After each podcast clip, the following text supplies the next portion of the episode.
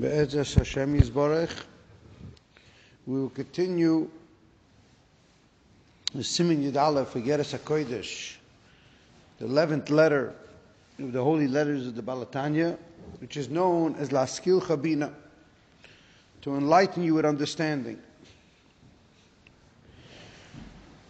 We are going on a deep, fascinating journey into enlightenment. To have complete clarity as to my purpose, as to my mission on this world.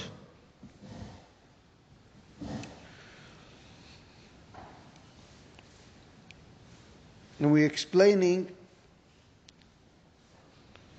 that ultimately speaking, the clarity that a person gets about what life is must start in the mind. It must start, the person must recognize his purpose, his mission, the truth of his life. He must recognize it with his mind.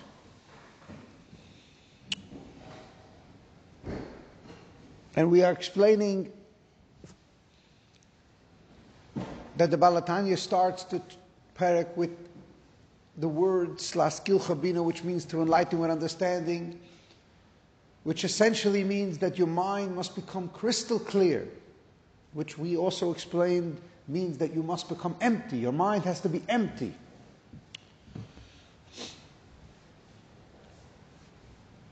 Most people's mind are not empty.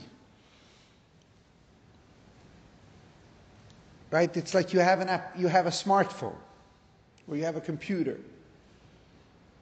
And your computer was left on the whole entire night. Or the computer was left on for 20 days. And then you come to your computer and you start to try to use it, to use the browser, to use an application, and everything is slow and it's making noise.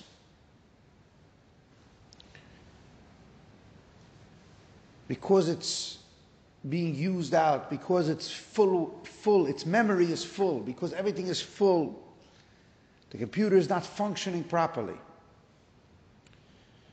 And that requires two, a process that has two elements. The first element is the shutting down, the emptying.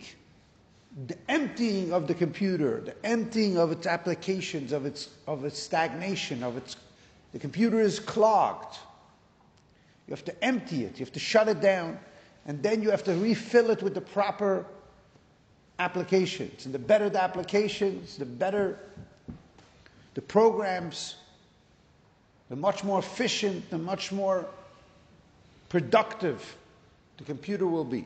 And we are explaining that this is a metaphor for the mind. Ultimately speaking, the purpose of your life you could only discover originally in your mind.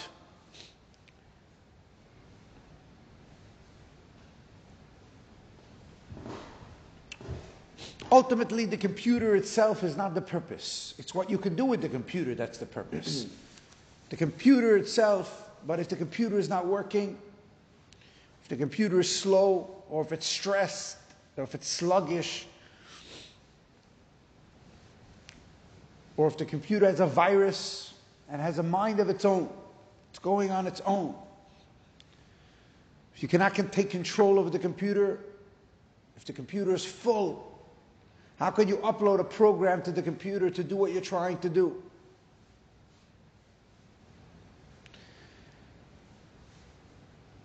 If there's a virus that takes over your computer, or if there's a virus that takes over the system, and the whole entire system is not working.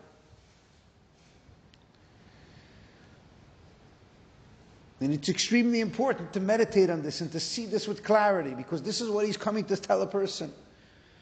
The person goes through life, tremendous amount of years, and they have developed their own programs, their own systems, but most of these programs and systems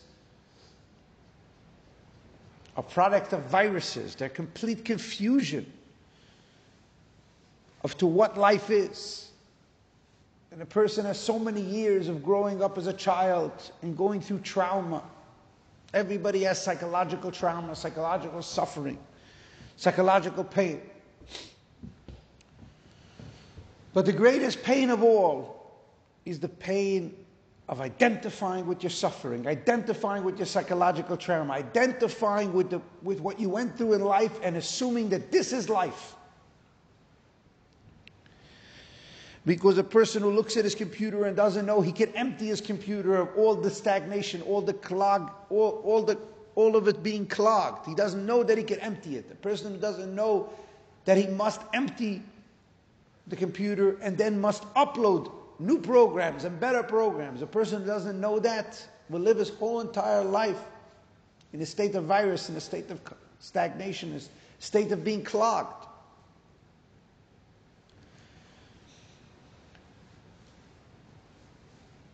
So the Baal HaTanya with the simon is really doing a dual job. He's giving you two very important messages. The first message is that you can only become enlightened in your mind. And in order to become enlightened with your mind, you have to realize why you're not enlightened. And the reason why you're not enlightened is because your mind and heart are dull, they're full, they're broken, they're full of viruses. You must empty yourself entirely, you must empty your mind. You must take everything that you think you know and drop it. And be open to learning something new. And once you empty yourself of all your knowledge, then what is the true knowledge?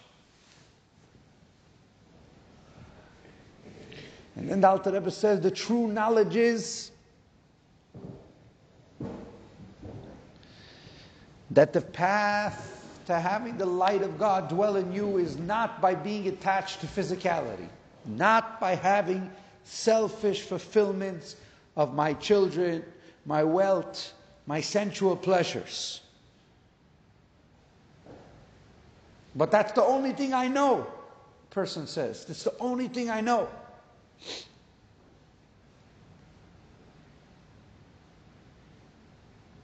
Says the Alter Rebbe, but there's something greater than what you know, which is that the light of God should dwell within you, it should flow through you. The light of life should flow through you and you're not, I cannot describe that to you. That's incomprehensible. It's undescribable. It's something that you will never be able to hold it. It will be able to hold you. It will flow through you. You'll have glimmers of it. And once you know what that is, even for one moment, you will crave that. And then you will know it more and more. But you will never be able to hold on to it. You will never be able to make a God out of it. You will never be able to make an idol out of it. You will never be able to make a molten image of it. You will never be able to, to take a picture of it. You cannot describe that. What is the way to happiness? Happiness is the way. There's no way to happiness. What is the path to Yishkun Hashem? Yishkun Hashem is the path. That is the path. That is life. That the light of God should dwell within you. That you should be aware of the miracle of life, which is the miracle of goodness, which goodness and life and, and bliss are all the same thing. They're all different words that are describing something that's indescribable, meaning that the word is not the thing. Bliss, the word bliss has nothing to do with bliss. The word Eden has nothing to do with Eden. So if you look at a piece of paper, if you look at this simon and you think you see Eden, you think, I know this parak already, you know words. Even if you're imagining the words, the words itself, the word bliss, can describe to you what means bliss. Can you, could you use that word to hold on to bliss? Bliss is an experience. If you don't try it, if you don't go through it, if it doesn't take you over, if you don't, if bliss is not flowing through your body right now, then you have then you're trapped in some words, in some, in some letters. If the Baal HaTanya's words that he's saying over here, these words bliss, if he's saying he's talking about living a life of bliss, of having bliss, if you didn't even experience that one time, you're still trapped. Bliss is an experience. The word is just the beginning of the guide of the sign of the place on the map where you're supposed to be going to.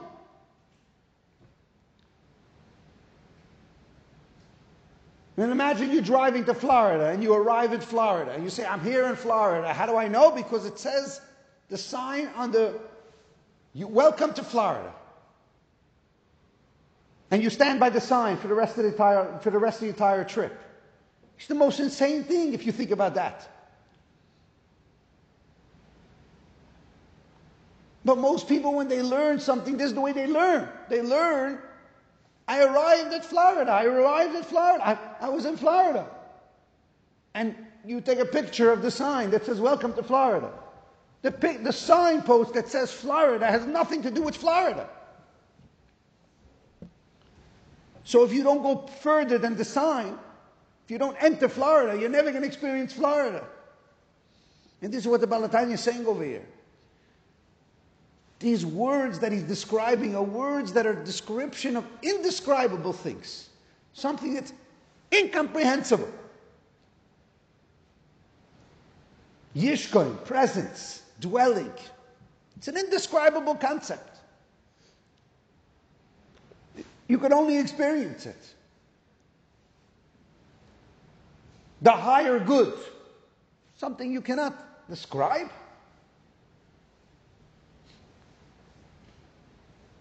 The light of God, something you could describe. Enlightenment, something you could describe.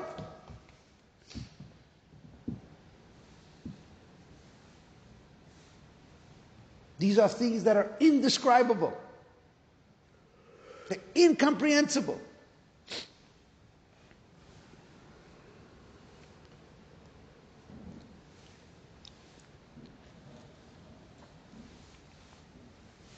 But a person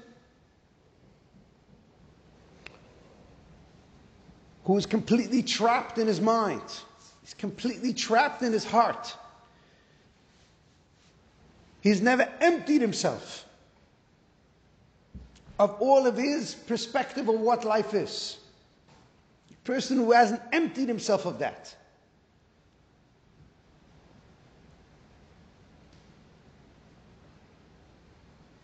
How can he begin to learn about Yishkun Hashem, that the light of God should dwell within him? How can he begin to learn what that looks like? If he's so convinced that the purpose is one minute in time, if he's so convinced that the purpose of his life is one tiny moment of pleasure, which means in a mental abstraction of one moment of bliss which means my ego living off my one moment of bliss, which bliss is life.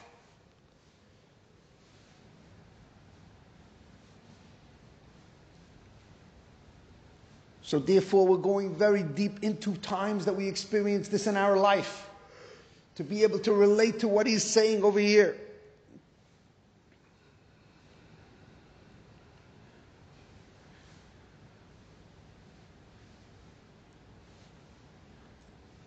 And if we could go very deep into this, then hopefully we could have a glimpse of it. And when we have a glimpse of it, we could watch how the ego gets eliminated. How the ego, in the face of that type of life, in the face of that, the ego will disappear.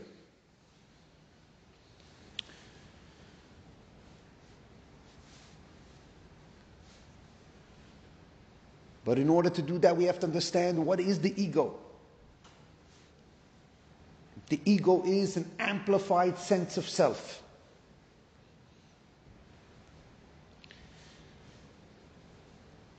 The ego is a form of being asleep. A metaphor for the ego is what happens to me every single night when I sleep. When I sleep, I lay in my bed, and my heart, my feet, and my head are all on the same level. When I stand up, when I'm awake, there's, everything is in order. My mind is in order, my heart is in order, my liver is in order, everything is in order. Everything has its levels. And man is all of those things together. But when he's lying down in bed, everything is equal. Everything becomes confused. My heart, my mind, and my feet are all on the same level. And that's when the dreaming starts and the nonsensical activities start. And a person is hovering, he's hovering between life and death because his mind is operating at a few percent compared to the way his mind operates when he's awake. And his heart is operating at a few percent compared to the way his heart is operating when he's awake. Because a person, when they're awake, the heart is, is feeling, the heart is alive. When a person is awake, the mind is it's, it's moving, it's, it's, it's, it's, it's processing. When a person is asleep, the mind is asleep. The mind is slowed down.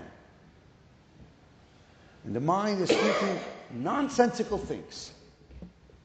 And a person's dreaming.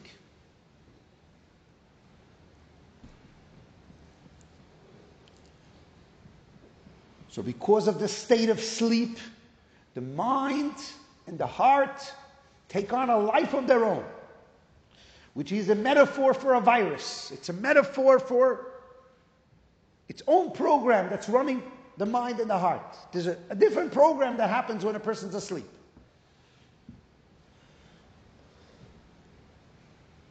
Because there's such limited energy. When a person is asleep, because a person is going into restoration mode, he's going into restoring, to re energizing, recalibrating. His mind has very tiny energy and his heart has very tiny energy, and everything's on the same level, so everything gets confused. And nobody would ever want to be in a state of being asleep their whole entire life. Because as much as a person loves sleep, and even if a person's lazy, and they don't want to get up in the morning, which is part of the dysfunction of not being enlightened. At some point, they want to get awake. They want to become more awake than being asleep. Because when you're awake, you're in touch with the core of who you are. The more awake you are, the, the more you obliterate sleep. The more you obliterate sleep, the more your soul is functioning through your brain. So, as the question is, is your soul trapped in your brain? Is your soul trapped in your heart? which means that there's limited revelation of your soul, limited use of the energy that's in your soul, energy in your mind, energy in your heart. And if there's limit, it means that your mind takes on a life of its own, or your heart takes on a life of its own, which is what happens when you're asleep. And there's complete confusion because there's no order, because your mind and your heart and your feet are in the same level. Or is there complete order? Which means complete order means that the core of who you are, which is not your mind and not your heart, which is the soul, which is your chelik is in complete control.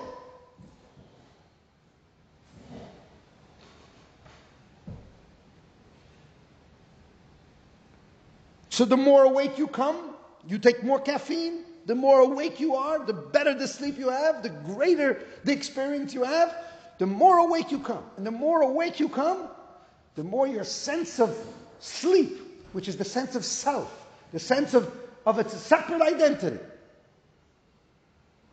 disappears. And if you could become truly awake, if you could see death in front of your eyes,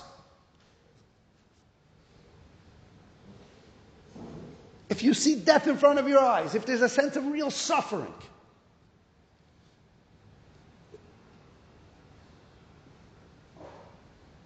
that wakes up a person to the point that everything else is obliterated.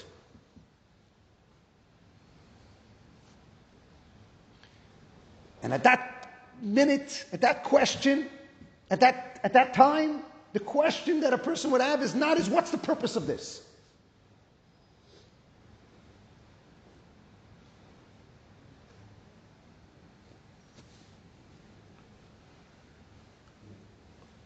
Because a person makes an egel, he makes an idol of this moment right now only if he's asleep.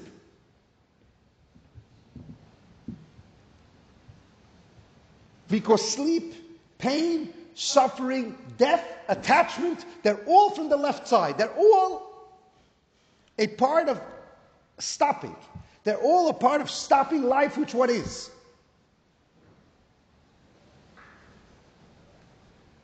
So ultimately speaking,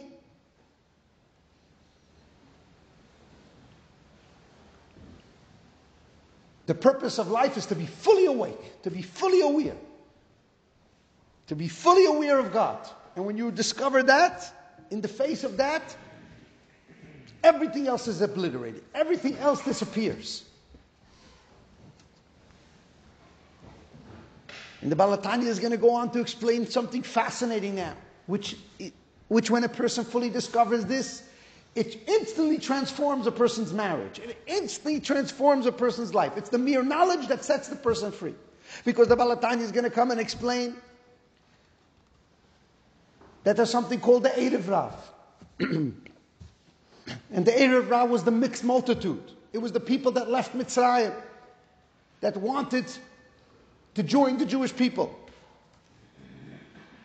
And what he's explaining in this parak is that that is the metaphor, that is the story of your own ego. You grew up in your parents' house and you discovered your own self and you tried desperately to hold on to yourself and you went through classes and there was peer pressure and it was all this suffering. And the whole entire time, you're growing, but you're also yourself is growing because you're not in touch, you weren't fully mature. So you have a sense of self. First you think about matchbox cars, then you think about remote control cars, then you think about big cars. As your mind is growing, as you're maturing, your sense of what you want is growing. And all along it's being hurt. And all of this is a metaphor to Yetzias Mitzrayim, to living the life of seeing the Egyptians all around you. Living a whole entire life of seeing everybody going through many grades in class and school trying to create a sense of self. And then one day you bar mitzvah, you bas mitzvah, or one day right before your marriage you discover that I'm not who I thought I was. I'm not my ego. Life is much more than just pursuing matchbox cars or remote control cars or big cars. Life is much more deeper than that. And it's a very big shock to the system. And there was something called the Erev Rav. The Erev Rav also wants to leave Mitzrayim. And they hear about this awesome revelation that's going to happen, this awesome God who's going to take the Jewish people out of Mitzrayim. And so the Erev Rav, these people that were not Jewish, they join, but for selfish reasons, because they want to preserve their own identity. They want to hold on. And the Erev Rav in my own life is my traumas, my pains, my self-deceptions. And if I am riddled with trauma and I show up to my chuppah, then the whole entire wedding, the materiality of the wedding, is my purpose. But the wedding itself, the wedding, the wedge, the attachment that I'm having to my spouse, the moment when I close my eyes and I will discover that me and my spouse are one. Discover it in the most intimate level, in the level of the soul.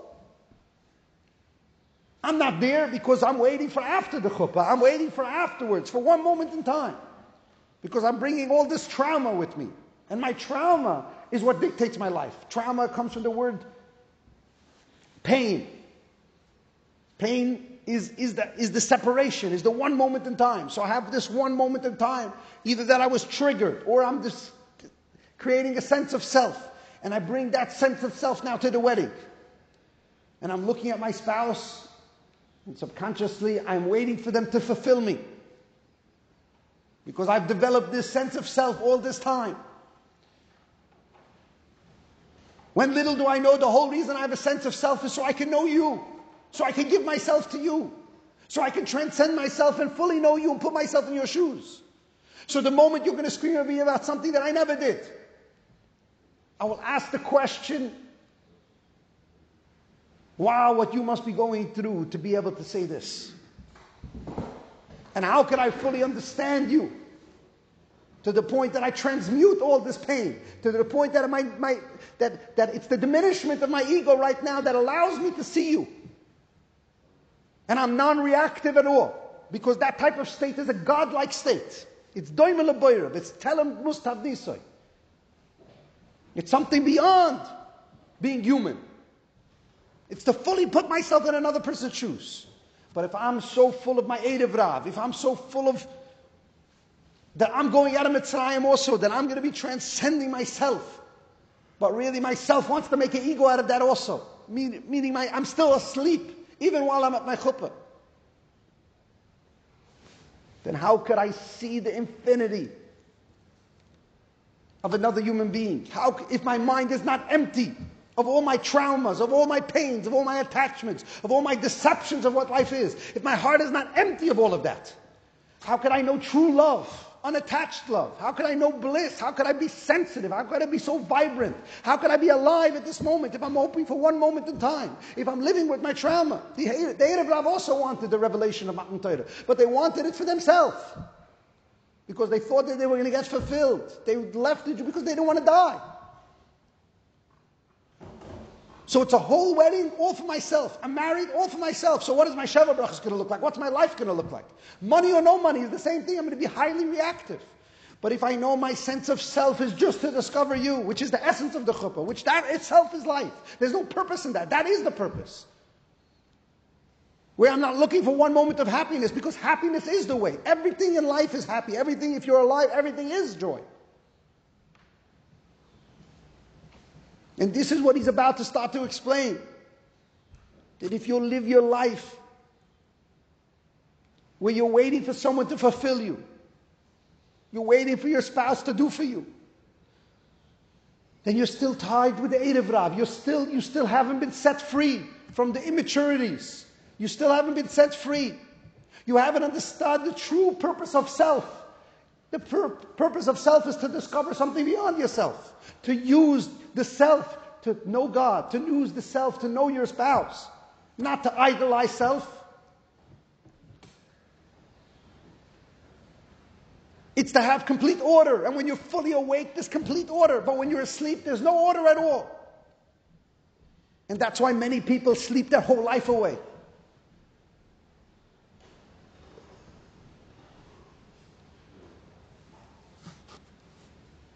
So the beginning of Yishkin Oir Hashem is the recognition that my mind and my heart are much more powerful computers than I imagine. But it's only when the life flows through them, when they're surrendered, where they could f- fully be activated and fully be used. Only when I'm not looking for one moment to hold on to it. It's only in such a space can I be so sensitive and highly in tune to people around me, be so caring. But if I'm busy trying to accumulate one moment at a time or all my money for one moment at a time, then I'm completely trapped. I'm completely asleep. And this is the beginning of what he's trying to tell you that ultimately the purpose of life is to discover the Abishah, discover God. And when you discover God, that is bliss. That is Yishkanay Hashem. That's infinity. And then all of your organs operate on an infinity way. Everything in your life is miraculous. So if you find yourself all the time seeing Hashem and miracles happening in whatever you're doing, that's the beginning of Yishkan Hashem. But if you're deeply trapped, deeply complaining, deeply reactive, deeply suffering, then you have to know then you're attached and loizu aderech. That Yishkan Hashem.